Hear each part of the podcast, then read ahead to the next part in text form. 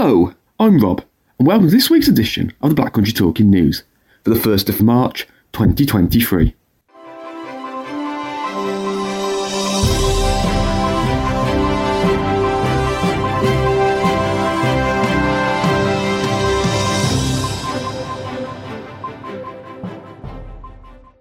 Hello, and welcome to the Black Country Talking News, brought to you by the sight loss charity Beacon. We're pleased to confirm that the Talking News is now available via Alexa. Once you've enabled the Talking Newspapers skill, all you need to do is play Talking Newspapers and ask for the Black Country Talking News. Our Talking News service is also available via the free Wireless for the Blind app. It can be found on the Beacon Centre website www.beaconvision.org forward slash talking dash news.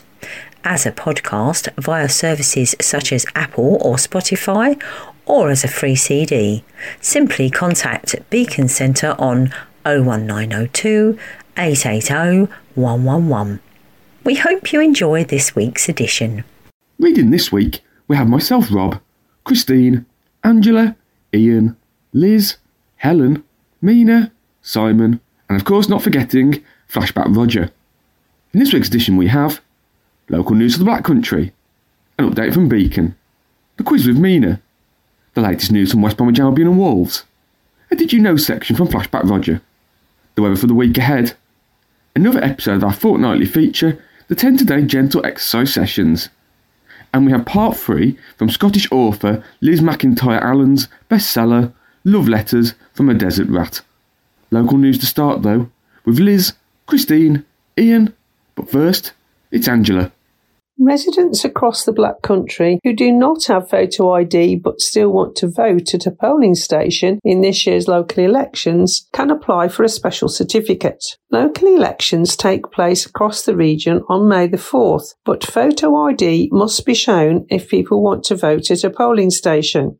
There are a range of options for photo ID, including driver's license, passport, and some travel passes, and a full list is currently available on the Electoral Commission's website.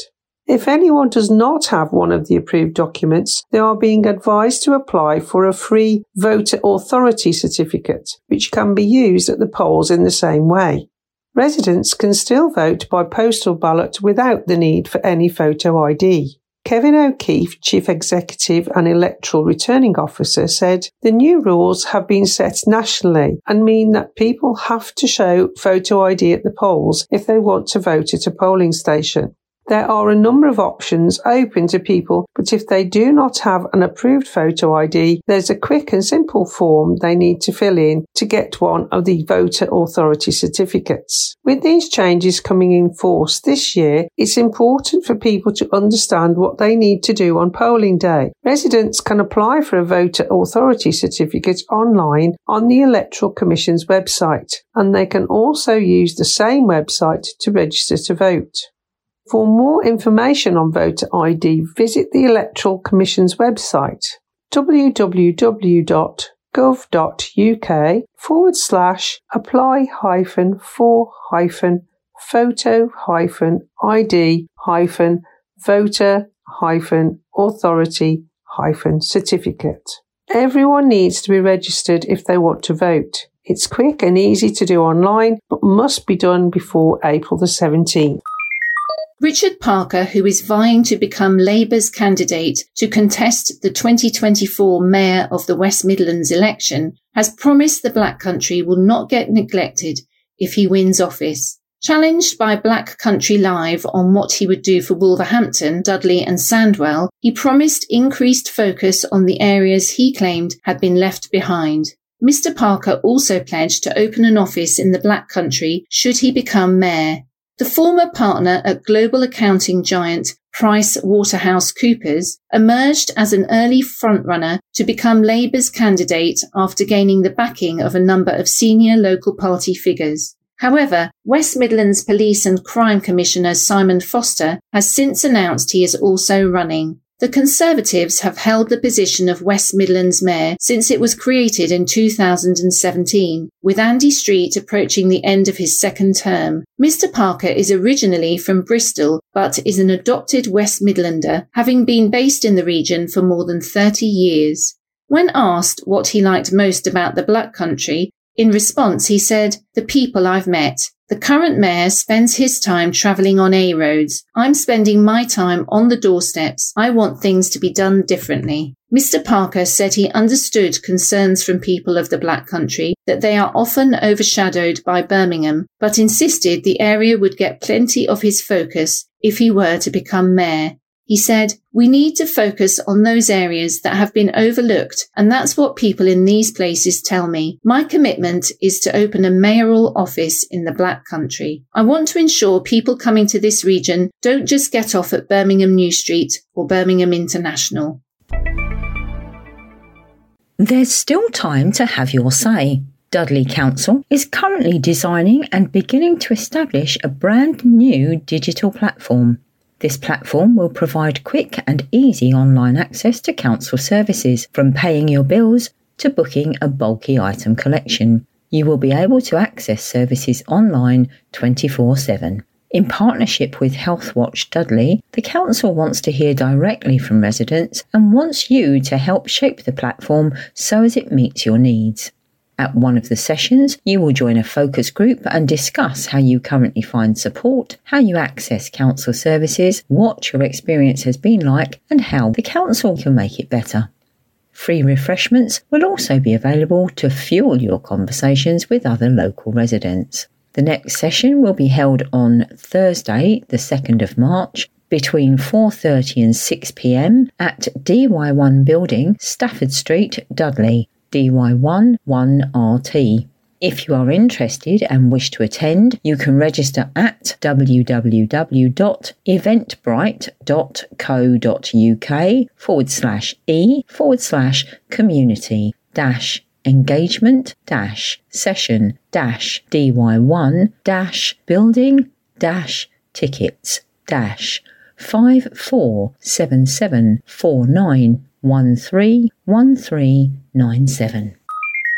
A new partnership and website is set to make it easier for residents at risk of losing their home to get crucial information, advice, and guidance. The new partnership between the West Midlands Combined Authority and the Street Support Network charity has helped to create the Street Support West Midlands website. The online service has been created to bring together information about services provided by almost 300 public and voluntary sector organisations across the region's seven constituent local authority areas.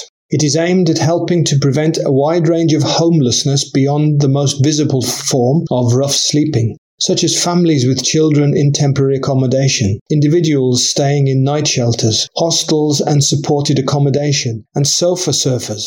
Funded by the government's Rough Sleeping Initiative, the website is part of the work of the WMCA Homelessness Task Force and offers links to services such as debt advice and budgeting, food schemes and accommodation, health services and training, and employment opportunities. It also points residents and businesses to ways they can support the work of homelessness services, such as giving their time as a volunteer, donating, and other ways of creating a community to tackle homelessness together.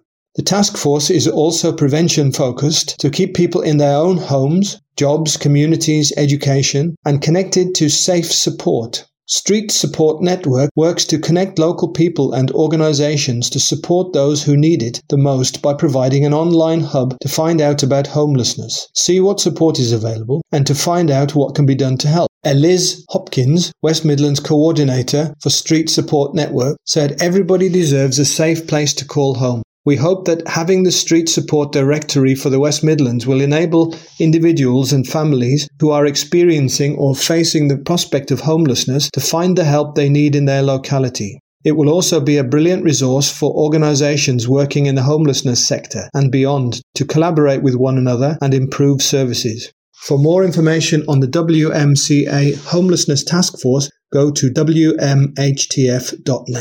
Up next, we hear from Helen, who of course has for us the Beacon update.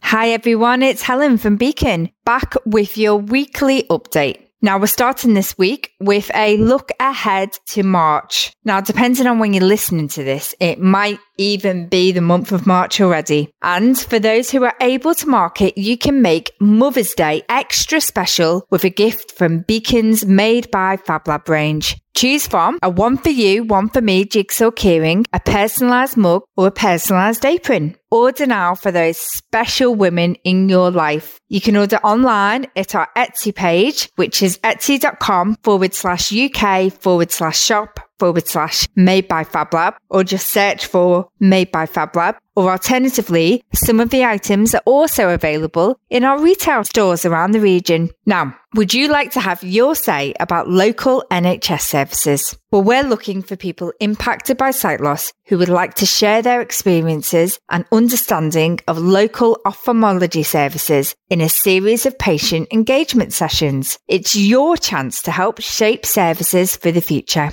To find out more, email inquiries at beaconvision.org or call us on 01902 880 111. Now, would you like to join us on a journey where you might just discover something new about yourself? We're looking for Beacon Bus Buddy volunteers to join our transport team on the roads around the region. Each year, we travel thousands of miles transporting people impacted by sight loss to activities and on trips. Our new volunteer role has been created to befriend those using our transport service and help them on and off our minibuses. If you'd like to find out more, you can head to our website www.beaconvision.org forward slash jobs Alternatively, email us at people at beaconvision.org or call 01902 880 111. And last this week, we've got a very special thank you to the students of the Heart and Soul Community CIC who have been redecorating our lifestyle centre. The team and their tutor have been repainting the wall areas, skirting boards and handrails to keep the centre looking as smart as possible and help the students work towards qualifications including health and safety in construction. We so appreciate all their hard work. Thanks, guys. That's it for this week. I'll be back again soon. Bye bye. Cheers for that update, Helen. Up now, with our next block of local news. And starting this one off, we first hear Christine. West Midlands buses could come back under local control for the first time in nearly 40 years, it has been revealed the West Midlands Combined Authority, WMCA, has commenced a bus franchising assessment to determine if it should take over running the bus network from private companies. If pursued, this arrangement would be similar to how buses in the capital are run by Transport for London. The WMCA would be in charge of which places are connected by the network, the cost of fares and driver pay, along with other details which have been decided by private firms in recent decades. Since COVID, the government has provided short term pots of funding to support bus delivery, but it is not clear whether this will continue beyond April. At a Transport Scrutiny Subcommittee on Monday, Transport for West Midlands Head of Network Transformation, Steve Hayes, outlined some potential challenges of franchising. He said, I liken this to getting a new computer games console for Christmas and then not having any money to buy any games. It's all very well having the powers to do some of this stuff, but we actually need to think about how will we fund it going forward we need to think about who owns the fleet and who owns the depots. And actually, if we were to go out and start asking operators to bid for contracts today, there's only about one operator in the region who will be able to bid for anything substantial National Express. Consultants have been hired to support the assessment, which will run until June 2024, when the results will be considered by the WMCA and Mayor Andy Street. Three major Black Country bus routes will be axed from April as bosses deemed them loss making. Diamond Bus will scrap the 002, 45, and 226 services due to high running costs and lack of use. It comes after the company conducted a review of the viability of its commercial services operating in the West Midlands. Commercial services are those which operate without any level of subsidy. They are funded via income through ticket sales, network cards, and national concessionary passes. The 226 runs from Merry Hill to Dudley, the 002 route from Wheely Castle to Merry Hill, and the 45 goes from Walsall to West Bromwich. A statement on the bus firm's website said, Since COVID, we have been working in partnership with Transport for West Midlands in the hope that these services would recover. This has subsequently failed, and Diamond Bus has now reluctantly taken the decision to cancel our 45, 002, and 226 services from April the 15th, 2023. They were pioneered in the West Midlands, but one expert believes traffic lights could soon be consigned to history. Thomas Tompkin, an engineer supporting groundbreaking self driving cars, said there may be no need to control the behaviour of motorists at junctions. He believes that within 20 years, cars will be able to think for themselves and predicts a seismic shift in the way our roads are laid out. The first traffic lights to be installed in the UK came in 1927, controlled by a timer device at the junction of Princess Street and Lichfield Street in Wolverhampton. According to reports from the Wolverhampton Chronicle, quite a large crowd turned up to watch the switch on, although the event turned out to be something of a damp squib. Within a few minutes, one of the red lights failed and the policeman was back on point duty. They were finally replaced with a more modern system in 1968, but a blue plaque marks the spot where they were, and the modern lights still at the junction throw a nod to the moment in history by having an unusual black and white striped pole design. In recent trials over the last two years, two self driving electric cars built by Japanese manufacturer Nissan have completed hundreds of laps around a 2.7 mile route featuring busy A roads in Woolwich, southeast London. It is believed to be the UK's first trial of driverless technology involving the use of roadside infrastructure as well as the vehicle's own systems. Around 270 cameras installed on the route relay information to the Nissan Leaf cars about potential issues ahead, such as buses stopped in the left lane. This enables the cars to change lanes well before encountering obstructions, creating a smoother flow of traffic. Mr. Tomkin estimated that the high specification roadside systems cost around £1 million per kilometre, but claimed a wider rollout involving more basic technology could be done for a fraction of the price. That starts to become a bit more of a compelling business case, he said. If we think about maybe 20 or 30 years' time, can you start to then think about the infrastructure outside? Can you start to remove some of that infrastructure, such as traffic signals? Obviously, there's a lot of work to be done before that ever takes place, but that's where you can start to see a seismic shift in the way our roads are laid out. Mr. Tomkin said he hopes the UK will have moved on a lot towards completely driverless cars in public use by the end of the decade. He said, The car is looking 360 degrees around it. That's the autonomous vehicle system's only job. It's not eating a sandwich, it's not texting, it's not thinking what it's going to be doing at work. A diesel locomotive that hasn't been run in public for more than 20 years is to take to the track again as part of Spring Festival. Absolute Cracker has been announced as a guest for the Severn Valley Railway's Spring Diesel Festival. The Class 58 number 58023 diesel locomotive will make its first ever appearance in preservation at a festival which runs between May 18th and 21st. The visitor is bound to cause a stir as no Class 58 has been seen in operation in Britain since the withdrawal of the entire class in 2002. A total of 50 Class 58s were constructed by British Rail between 1982 and 1986 for use on power station coal traffic. They were all withdrawn from service two decades ago. The locomotive's unusual narrow body shape with a cab at each end has led to them being nicknamed Bones by rail enthusiasts. We're pulling out all the stops for this event, said Jonathan Gus Dunster, the Severn Valley Railway's interim managing director. Securing 58023 is a real coup this loco is going to be an absolute cracker at our event, and we're extremely grateful to its owner Ed Stevenson for agreeing to its first appearance in preservation for the Severn Valley Railway's special celebrations.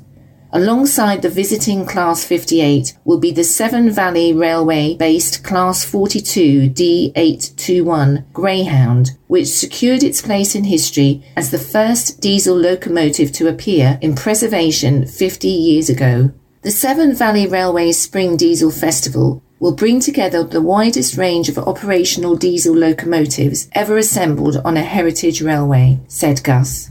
It's going to be on a scale that's never been seen before. We can't think of a better way to celebrate 50 years of diesels in preservation. Tickets for the four day, intensively timetabled Spring Diesel Festival are available now at svr.co.uk, including money saving multi day tickets.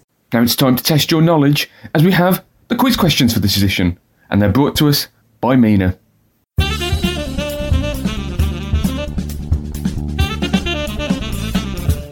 And welcome to this week's Flashback Quiz. All the answers you need can be found later in Flashback Rogers Did You Know feature. But for now, these are your questions. Here we go. Question one.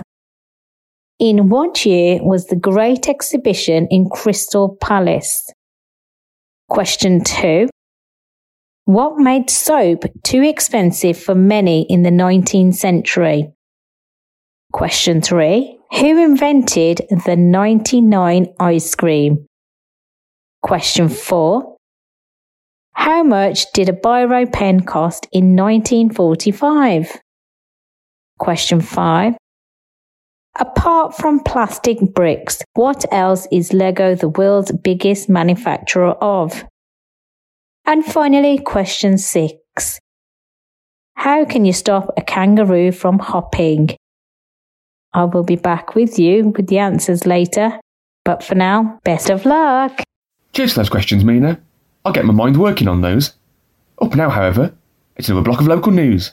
Supermarket giant Aldi has issued an emergency withdrawal and product recall notice for a tofu product. Dozens of stores, including many within the Black Country, have been affected by an isolated temperature control issue. Customers who purchased plant menu tofu organic super firm tofu 200 grams from affected stores are asked to return it, where a full refund will be given. The list of stores from the Black Country, Staffordshire and surrounding area to have received the notice include Brierley Hill, Brownhills, Burntwood, Cannock, Dudley, Great Barr, Halesowen, Hednesford, Kidderminster, Kingswinford, Lichfield, Lye, Moxley, Wednesbury, Oldbury, Stourbridge, Walsall, Wednesfield, West Bromwich, Willenhall, Wolverhampton. Aldi has apologised for the inconvenience.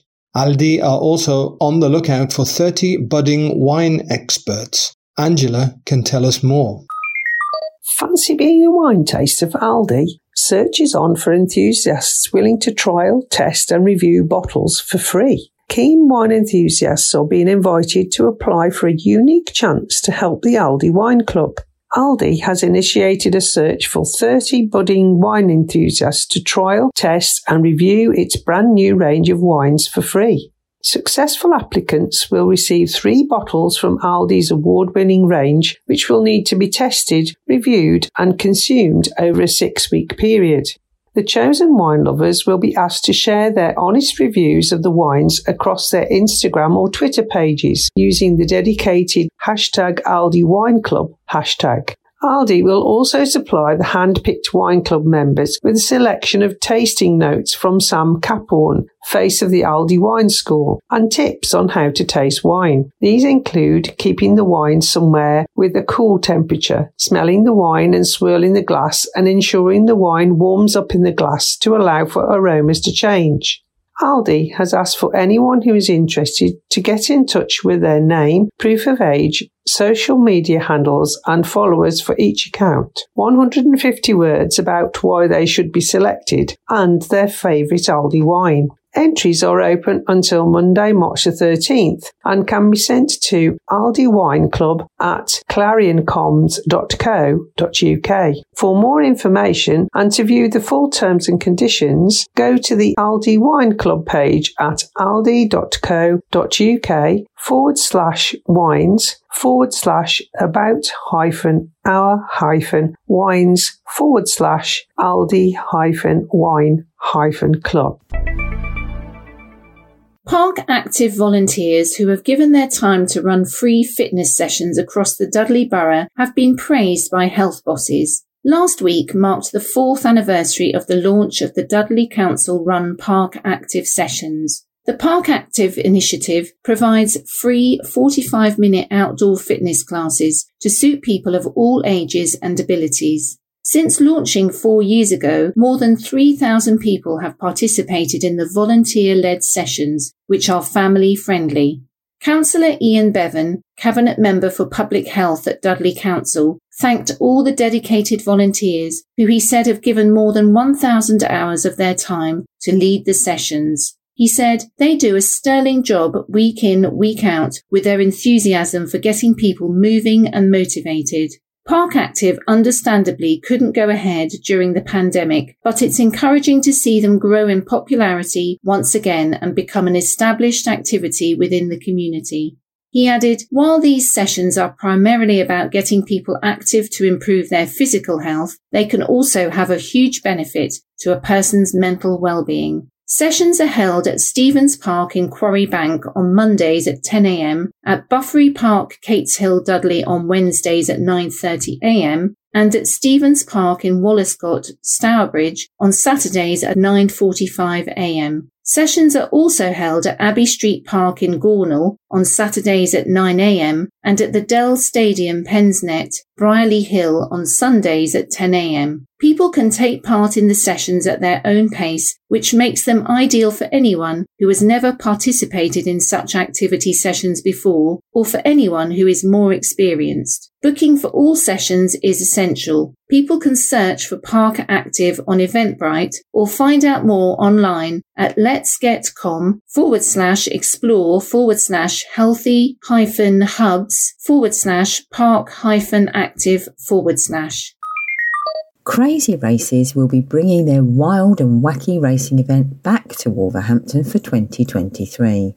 After a popular debut last year, during which 15,000 spectators turned out to watch, Crazy Races Soapbox Racing have announced they will be returning to Wolverhampton this year. The event is due to take place on Monday, August 28th in Queen Square.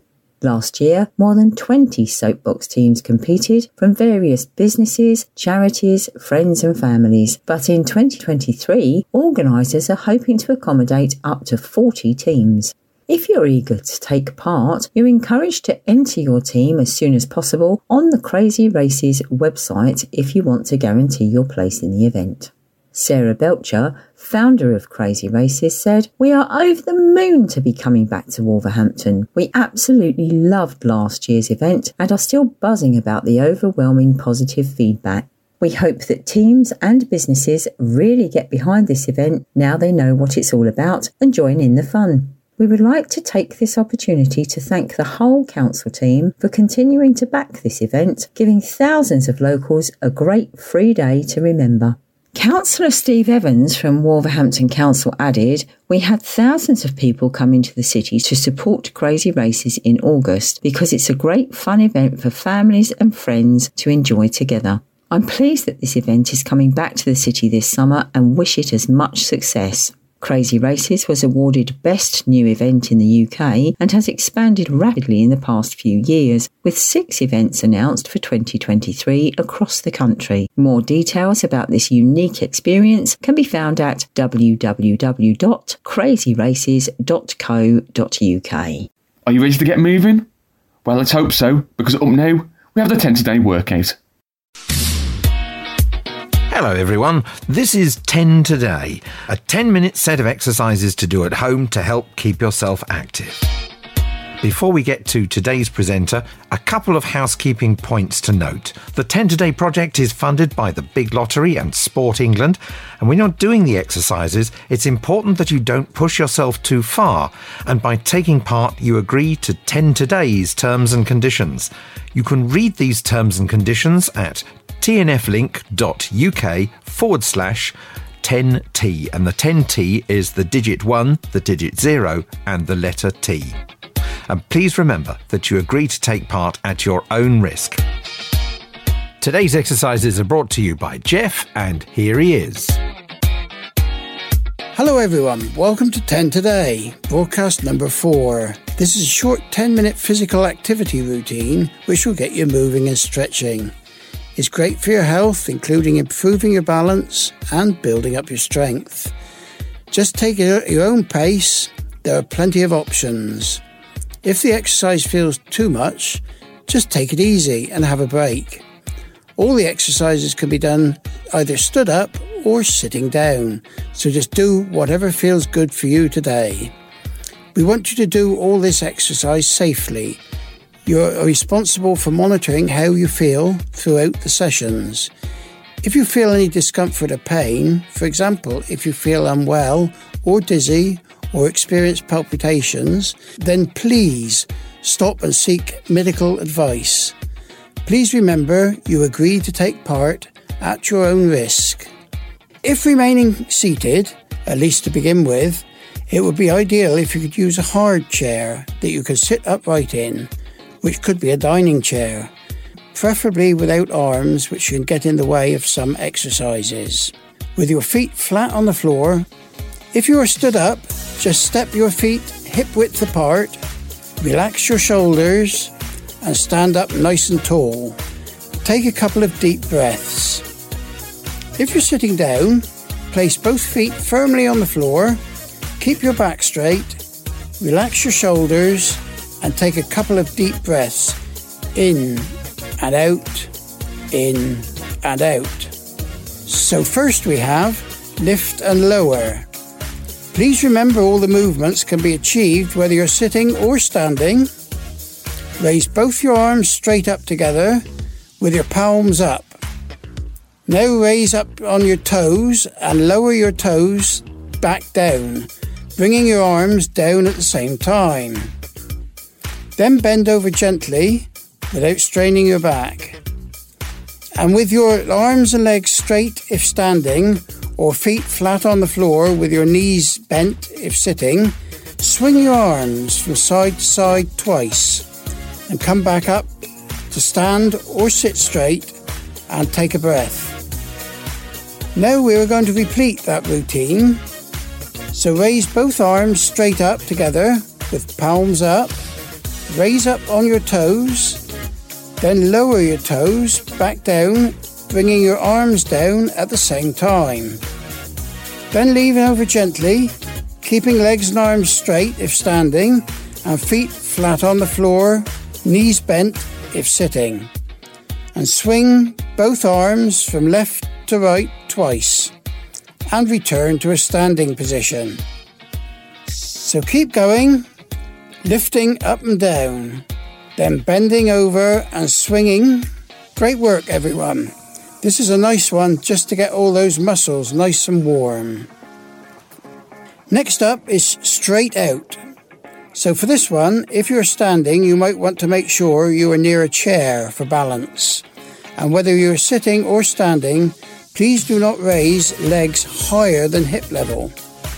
Keeping your left leg soft, bend your right leg and lift your knee level to hip height.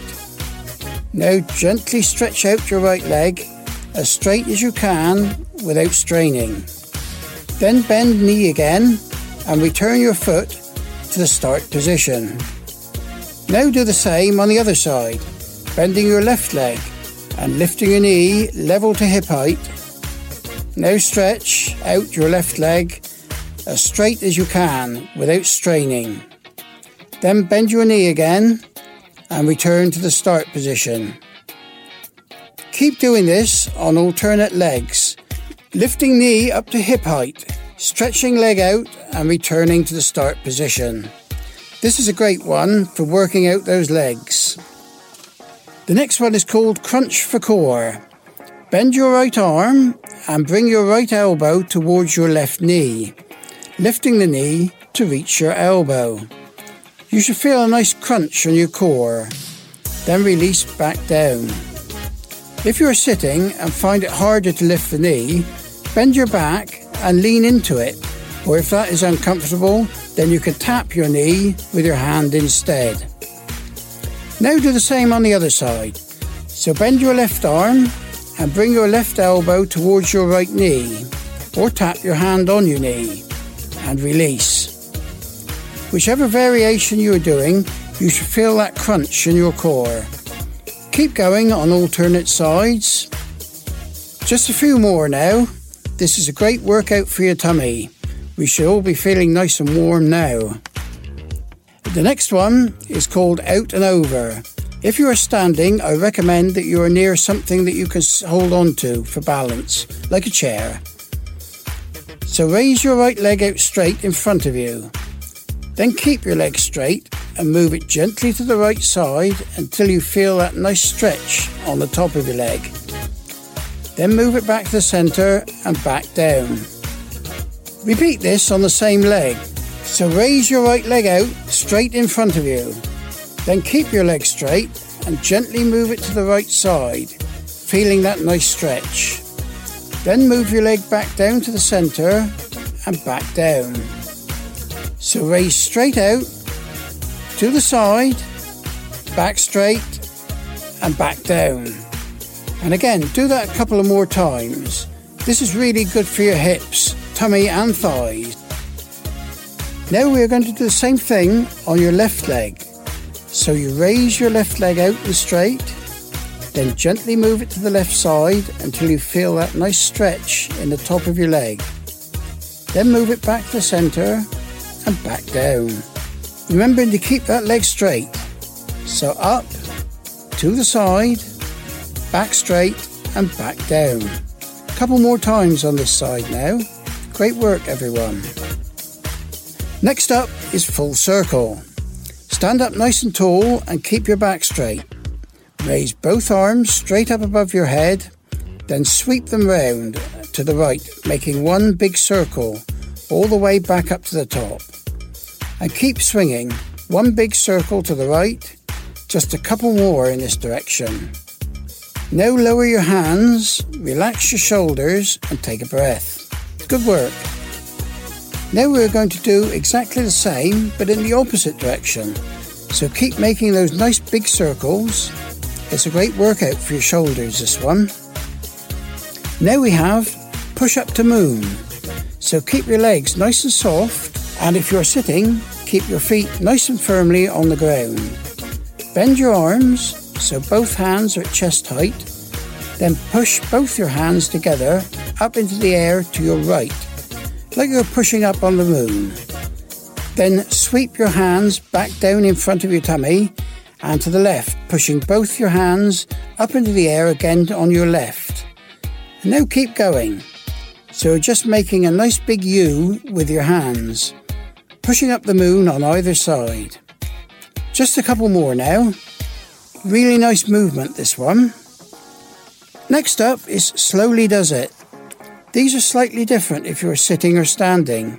So if you are standing, keep your back straight, bend your knees slightly to your halfway point and hold. Then bend your knees all the way down to your lowest point and hold. And then straighten up your legs again. Remember to keep your feet facing forward and try not to let your knees move in front of your toes. So if you're just moving halfway, holding, moving down to your lowest point, holding, then coming back up. Keep going. If you are sitting, just straighten out your right leg in front of you and hold briefly, feeling that nice stretch down your leg. Then return your foot to the floor and repeat on the other side. Whichever variation you're doing, you're working your legs. If you're standing, you're also working your bottom. Okay, so keep going. Always remembering, keep your back straight. So for those standing, bending knees down to your halfway point and hold. Then down to your lowest point, then hold, and then up. And sitting, raising your alternate legs and holding briefly. Good job, everyone. Next up is swing back. If you are standing, keep your legs straight. If you are sitting, keep your feet flat on the floor. Bend your arms so both hands are at chest height, then straighten out your right arm and gently swing it back so you feel a nice rotation in your back. Looking towards your right hand, just take it as far as you feel comfortable. Then return to the centre and straighten out your left arm and gently swing it back, looking towards your left side. And repeat. Keep your feet and hips facing forward so you're just moving side to side, swinging your arms back nice and gently. Feeling your back rotate as you move side to side. Just a couple more now. This is a great one for trunk rotation. Our last exercise today is Strike of the Cobra, a wee bit of martial arts. So if you're standing or sitting, keep your back straight and maintain a good stance.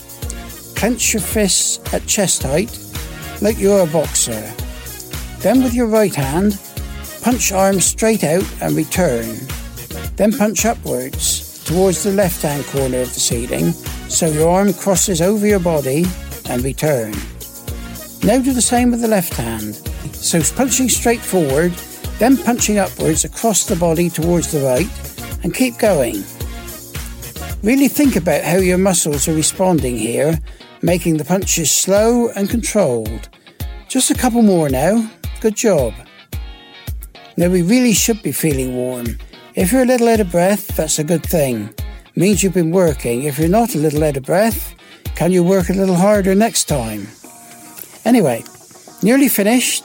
We'll just finish off with a nice stretch and a cool down. So we're going to start with a hamstring stretch. So step forward with your right foot placing your foot out in front of you with your foot flat on the floor. Then bend your left leg and put your hands on your hips and just lean forward gently. Whether you're sitting or standing, you should feel a nice stretch down the back of leg. Hold for 10, 9, 8, 7, 6, 5, 4, 3, 2, 1. Then return a stood up position and swap your legs so this time step forward with your left foot, placing your foot in front of you with your foot flat on the floor. Then bend your right leg and just lean forward gently. Again, feeling that nice long stretch. Hold for 10, 9, 8, 7, 6, 5, 4, 3, 2, 1. And the final stretch, hugging a tree. Just hold your arms out in front of you, just like you're hugging a tree directly in front of you. And your arms, they form a nice circle in front of you. And then cup your hands, putting one hand in front of the other and push your hands together, feeling that nice stretch across your shoulders and arms. Hold for 10, 9, 8, 7, 6, 5, 4, 3, 2, 1. And return to that nice relaxed posture that we had at the beginning. Brilliant! So that was all the exercises. We hope you enjoyed them. Just to finish off, shake it out. So just shake those arms and hands, then legs and feet. Great work, everyone. Doing 10 today, just three times a week, can have great health benefits. It's fun, and you'll simply feel better. So keep going. 10 today is a big lottery and Sport England funded project. Thank you for listening. Coming up next on this week's edition of the Black Country Talking News, we have another block of local news. A traditional black country business is being recreated at a popular attraction which has called on people to help bring it to life.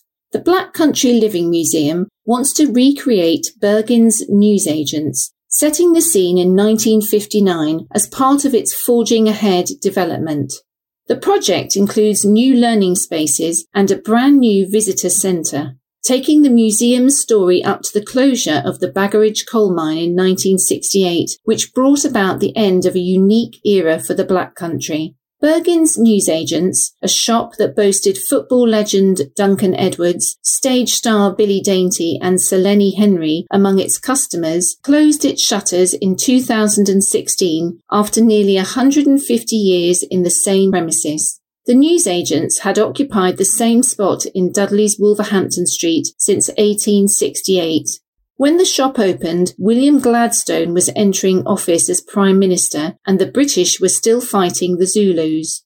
To bring the Dudley Attraction's own version of Bergens to life, the museum needs items to stock the shelves and is particularly looking for 1959 editions of comics, magazines and newspapers. A spokesman for the Black Country Living Museum said, we are particularly interested in memories from the 1940s to the 1960s, as the shop will be recreated as part of our new development. To help us to recreate this newsagents, we would love to talk to anyone with memories of the shop. Did you buy your newspapers or sweets at Bergens newsagents? Were you a paperboy at Bergens? Can you tell us what it was like inside the shop or the home?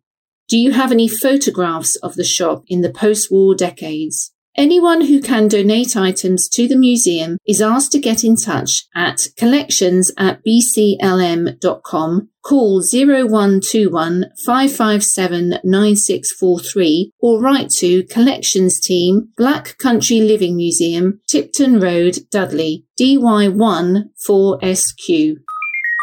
A lawyer says she hopes for a change in attitude towards female inheritance after winning a case in which a widow secured half her late husband's fortune.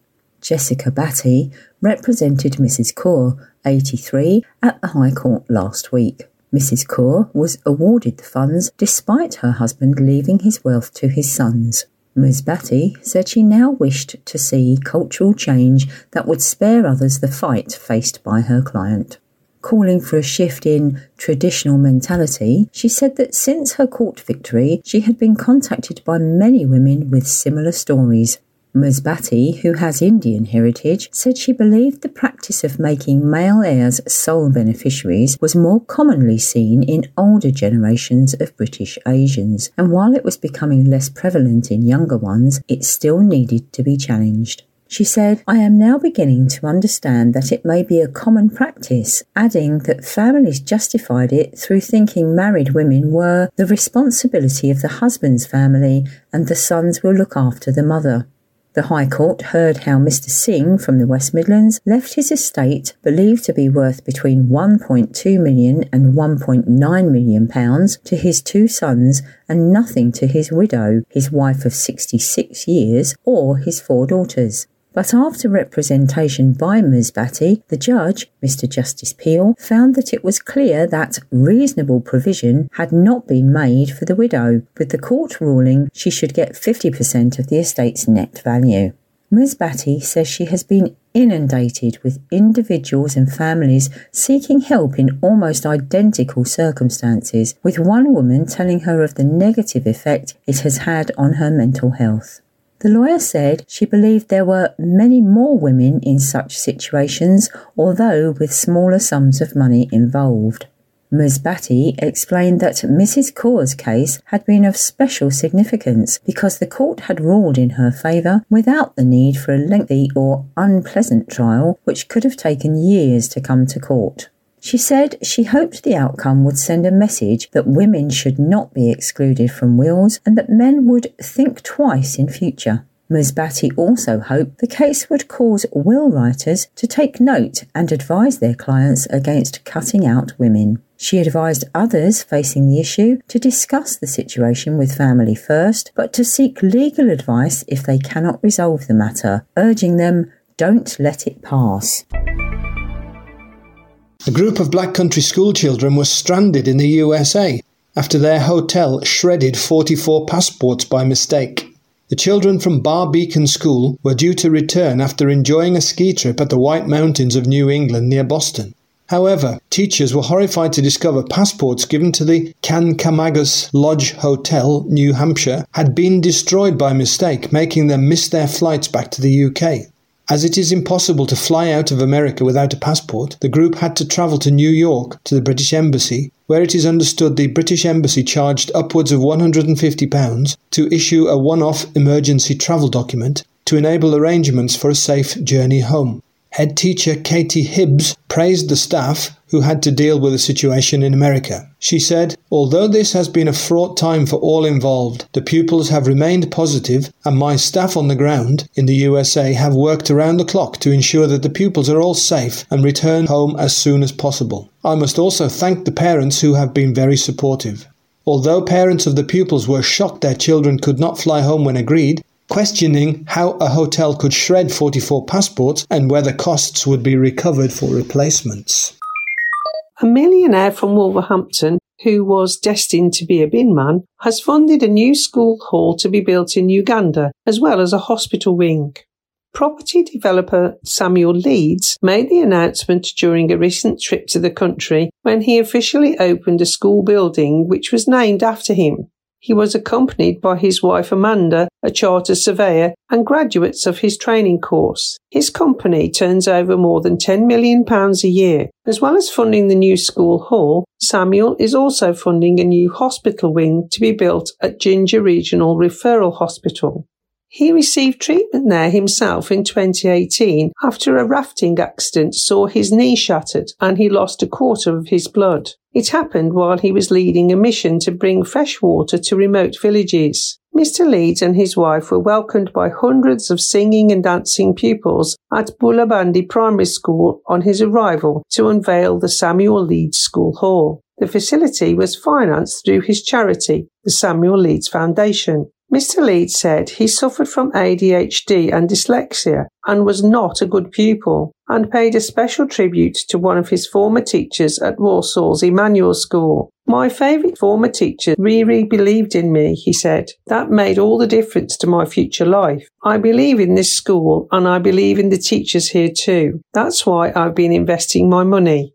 The multimillionaire entrepreneur left school at 16 and could have retired in his early 20s on the back of a string of lucrative property deals. Among his current projects is the conversion of the Eagle Works, an old Victorian factory near the centre of Wolverhampton, into luxury apartments. Samuel has been a regular visitor to Uganda since 2016, paying for fresh water tanks to be installed in isolated villages and offering free business loans to aspiring entrepreneurs at Dragon Den type events. After opening the new school hall, he is said to be planning more projects for the future for schools where the rain pours in through the tin roofs and they are covered in a dust that attracts a type of insect which gives children rickets. The father of three has also revealed that a vital part of his mission is to overhaul the school curriculum.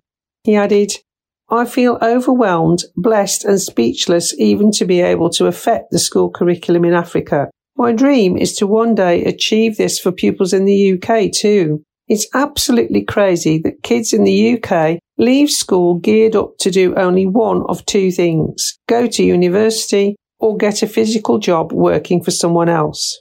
I thought I was a complete failure at school and destined to become a bin man, but then I discovered I was very good at making money. My company now turns over more than £10 million a year. When I look back, I want to see that I've left the world in a better place than I found it, he said. Up now, it's trivia time, brought to us by Flashback Roger and his Did You Know feature.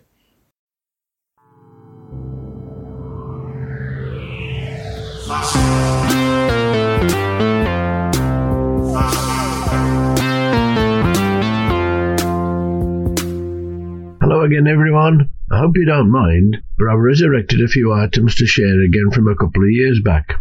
They're not collection, but a bit different. Any road up. Here we go now. Did you know that? If you ever wondered why public conveniences first appeared, well, they were invented for the Great Exhibition of 1851 at the Crystal Palace in London. Over six million people flocked to see the new items and innovations from the British Empire and elsewhere. The public conveniences proved to be so popular as well as essential, and were used over 400,000 times in that fortnight. I suppose you could be saying that the exhibition was flushed with success. And if we'd lived between 1712 and 1853, life would have been a lot smellier because during those years heavy taxation on soap made it unaffordable to most. As well as tea, candles, and brandy, soap was also high on the list of contraband the customs men were after. The government finally relented under pressure in 1853, and the soap factories reopened. Prices fell to be affordable once again. And if you think a 99 is an invention of Mr. Whippy, then think again, because Wall's Ice Cream introduced it in the 1930s. It came in the form of a little block with a Cadbury's flake set inside and was sandwiched between two wafer biscuits. And the humble biro that we use today so cheaply actually cost 55 shillings. That's £2.25 in 1945 when it first became available. In today's money, that's nearly £130, and I don't think I'd believe in one lying about if it had cost me that much today. I think I'd treat it with a bit more respect, wouldn't you? And the Lego Group is the world's most powerful brand. There are more Lego minifigures than there are people on Earth, and remarkably, they are the world's largest tyre manufacturer. Their tyre, of course, is for their little Lego vehicles, so Lego poses no threat to Michelin or any of the other tyre giants. And finally, and this one is really useful round here, because if you lift a kangaroo's tail off the ground, it can't hop. Kangaroos use their tails for balance while hopping, so if you elevate their tails, they would have no balance and fall over. And they also act as a third leg, propelling them forward just as much as their legs do. Well, there you go then, and I do hope you enjoyed those few reprised items. They amused me when I reread them, so I hope you did too. En road up, I'm off, and it's just a nice cup of tea for me. No bickies, because I've given them up for Lent. But I don't know how long that's going to last, mind you.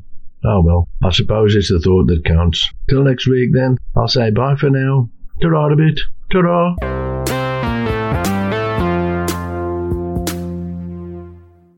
Up now, we had to hear what the weather has in store for us. Brought to us as always by Mina.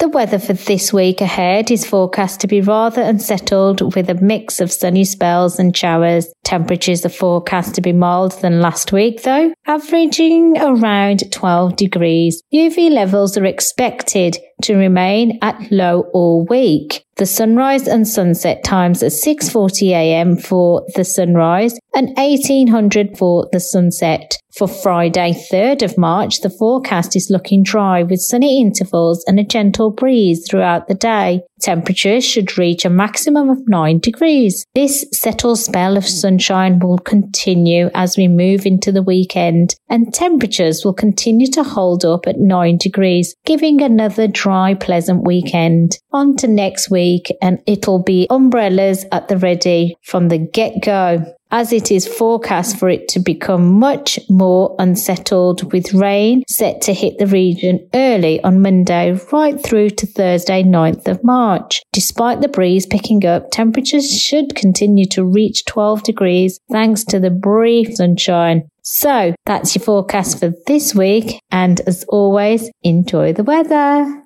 Cheers for that weather update, Mina. Up now, it's time to find out how our local football teams have been getting on.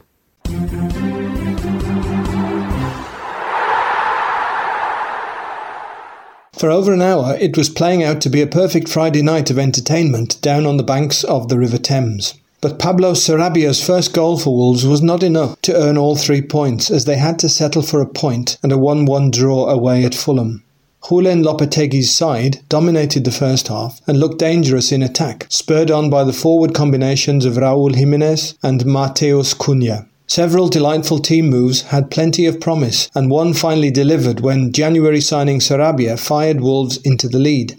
A flowing move from right to left resulted in Matheus Nunes whipping in a cross towards Jimenez at the back post. He headed back to Sarabia, who took a touch and fired into the bottom corner for his first goal in Wolves' colours. Wolves threatened to double their tally, the away fans, loud and jubilant all game, continued to voice their support as Wolves were good value for their 1 0 lead at half time. Lopetegui's men started the second half well too, with Jimenez latching onto a Pablo Sarabia cross, but his header slipped agonisingly past the post. The momentum of the game then shifted when Wolves were dealt a major blow, with Matheus Cunha, who was enjoying one of his best performances since arriving, stretchered off on the hour with a suspected ankle injury. It then went from bad to worse, as from out of nowhere, Fulham equalised, when Manor Solomon curled home a spectacular effort from the edge of the box. With the home crowd buoyed by the goal, Fulham enjoyed more of the ball in the closing stages, but were unable to find a winner as Jose Sa pulled off a remarkable save to deny Carlos Vinicius in added time. Speaking after the game, Julen Lopetegui confirmed Matheus Cunha will require an MRI scan to reveal the full extent of his ankle injury. He also called on Wolves to be positive after picking up the point against Fulham.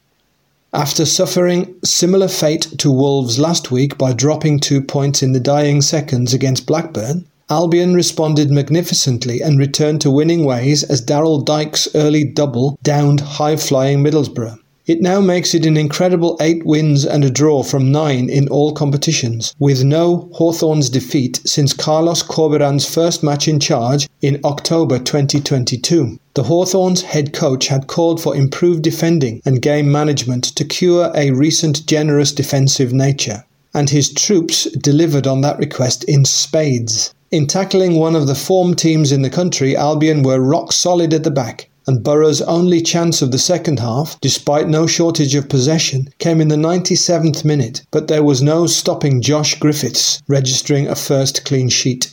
It proved a huge afternoon for the young goalkeeper, 21, on just his third senior baggies outing. The same can be said for goal hero Dyke, whose fourth and fifth goals of the campaign, following a terribly injury hit 2022, were smartly taken and crucial to the three points. Dike is, quietly, continuing his trend of scoring important goals and mostly match winners. A healthy attendance greeted Albion's first Saturday home fixture since December, as the hosts' continued home form keeps them on the coattails of the playoff chasers. After the game, Carlos Corberan praised Daryl Dike's strong all round performance just as much as his goal heroics. I value a lot his defensive commitment today, as much as his goals that he scored the pleased head coach explained. Always it's important to score goals, but also as much it is about protecting your goal against the opponent. Corberan was clearly delighted with the collective team display in one of the finer results of his four month Baggies tenure. And finally, from Radford's rocket to Gazza's tears, football lost one of its unforgettable voices that scripted some of the most memorable football moments for more than 50 years. During his distinguished career with the BBC, legendary commentator John Motson, who has died aged 77, commentated on 29 FA Cup finals, as well as 10 World Cups and hundreds of England games. Motson, born in Salford, Lancashire, started as a newspaper reporter in Barnet and at the Sheffield Morning Telegraph before joining the BBC in 1968 as a sports presenter on Radio 2. Motson's commentary on Ronnie Radford's famous long range strike, which helped non league Hereford knock top flight Newcastle out of the FA Cup in 1972, saw him take top billing on Match of the Day, pushing him into the spotlight and the affections of the sporting public. His long career also took in two Olympic Games and Wimbledon's memorable 1988 FA Cup final triumph against Liverpool at Wembley as the Crazy Gang beat the Culture Club. Awarded the OBE in 2001 for services to broadcasting, Motson hung up his microphone for the BBC at the end of the 2017 18 Premier League season. A household name, thanks to his distinctive commentary style, Motty's etched firmly into football folklore. Have you done any good at the quiz this week? Well, now's the time to find out, as we have the quiz answers.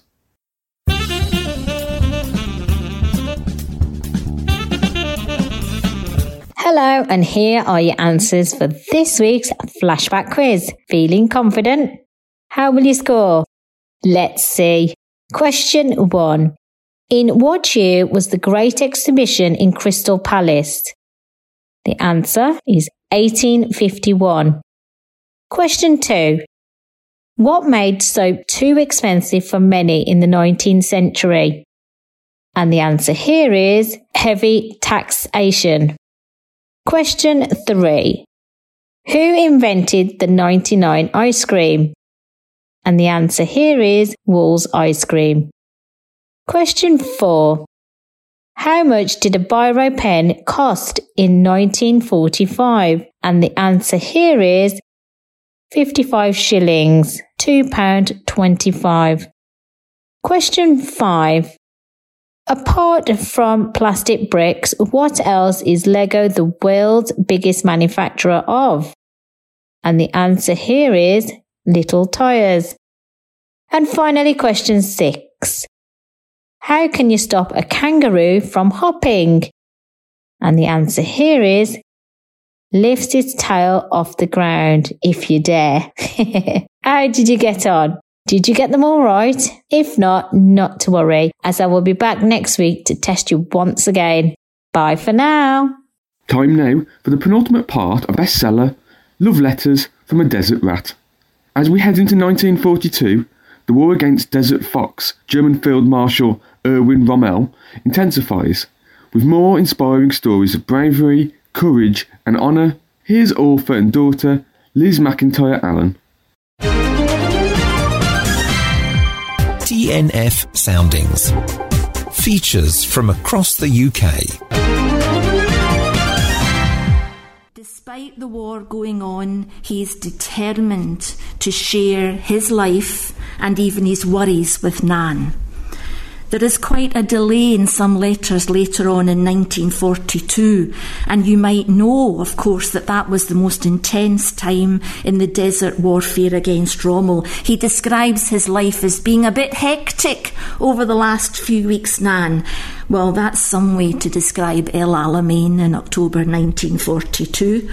But by December 1942, all his words and thoughts are of his second anniversary.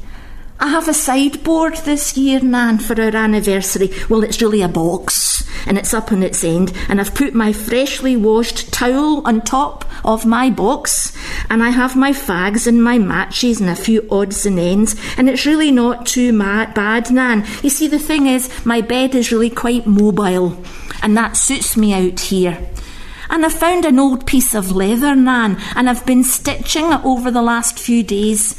And now that it's finished, I will put our wedding photograph into that leather frame, and it shall sit on top of my sideboard for the full 24 hours of our second wedding anniversary. I hope to be with you before our next anniversary comes along. I found the photo frame that he stitched with the wedding photo inside inside the suitcase at the back of the wardrobe.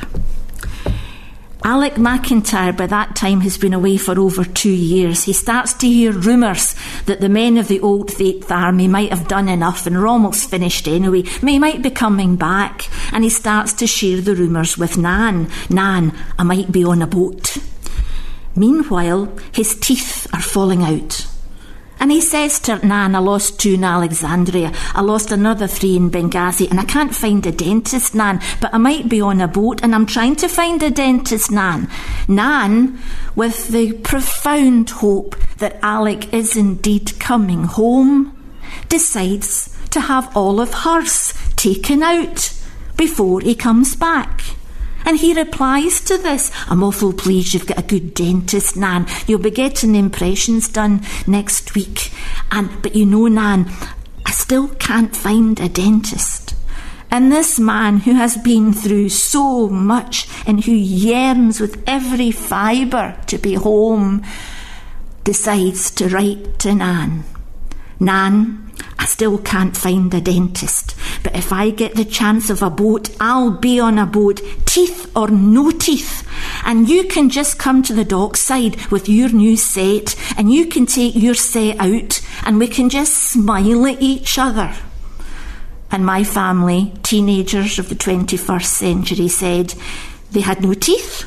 No, they had no teeth. How old were they? Well, they weren't old. They had no teeth? No, they had no teeth. Some things really seem a far and distant time ago. Well, whether it was Montgomery or someone else in the High Command, they decided they needed to keep hold of Alec McIntyre, driver, mechanic, and all round good guy, and he never comes back. He takes part in the invasion into Sicily with his lorries. He eats too many tomatoes in the fields, and he digs deep he realises he might be there for a while yet because Italy might be leaving the war, but some of the strongest Nazi troops were still in Italy. So he becomes one of the many thousands in the Italian campaign. How can he keep going? By writing to Nan. How can he keep going? Find something to keep him busy. And he had played the euphonium in the Postle Park Borough Band. So he goes to a shop in Sicily and he buys a guitar. He teaches himself the guitar to accompany his good singing voice. Remember the reference to Jim Reeves she used to make? and he buys a trumpet. And with these tools of the musician's trade, he joins a concert party and becomes really quite good, it seems. Calls himself McIntyre and Partner. The partner is the guitar. I'm really quite good, Nan. I do lots of well known music. Well, the thing is, Nan, you'll, you'll know the music, but you won't know the words. I do army versions. You can only imagine what language he was maybe using in his music. And keeping going. But now, of course, it's not desert warfare. Now, of course, it's not the extreme heat, it's the extreme mud, it's the extreme cold of the mountains of Italy in 1943 and it's anniversary time once again. And here I am, Nan, third anniversary. I'm sitting as usual on the edge of my bed, and beside my bed is my pack, and pride of place on top of the pack is my leather photo frame. Before I started to write you these few words, Nan, I played my guitar and sang your favourite tunes. I'll walk beside you and nobody's darling. By the way, dear, my guitar was a wee bit damaged, but I spent all my spare time yesterday doing my best to make it serviceable for my wedding anniversary day. You have no idea of the remarks which were passed by the other chaps about my guitar fixing, but they don't understand, Nan, do they? You asked me to sing your songs for you today. So that's why I hung on to the guitar. You understand, dear, I only have a few scars to show for my campaign. Good luck, Nan. God bless you. All my love, Alec. So that's it for another edition of the Black Country Talking News. A reminder to our CD listeners who have received CDs in padded envelopes that you don't need to send anything back to us. If you have a sight loss tip or someone you would like to wish a happy birthday to, just say hello to, maybe even a poem or talking book you would like reviewed, then please get in touch with us at the Beacon Centre. Call 01902 880 111. Email bctn at beaconvision.org or write to us at the Black Country Talking News, Beacon, Wolverhampton Road East, Wolverhampton, WV4 6AZ. We look forward to hearing from you. Thank you for listening, and thank you to all our supporters, donators, and volunteers who, without their support, we would be unable to run this free service. Please note the information and views expressed in this recording does not necessarily represent the views of Beacon or Talking News and were accurate at the time of recording. Mentions of goods and services does not imply endorsement and whilst every care is taken to supply accurate information, Beacon and Talking News do not undertake liability for any errors. So it's goodbye from all of us. Stay safe, have a good week, and we look forward to bringing you next week's edition of the Black Country Talking News. ta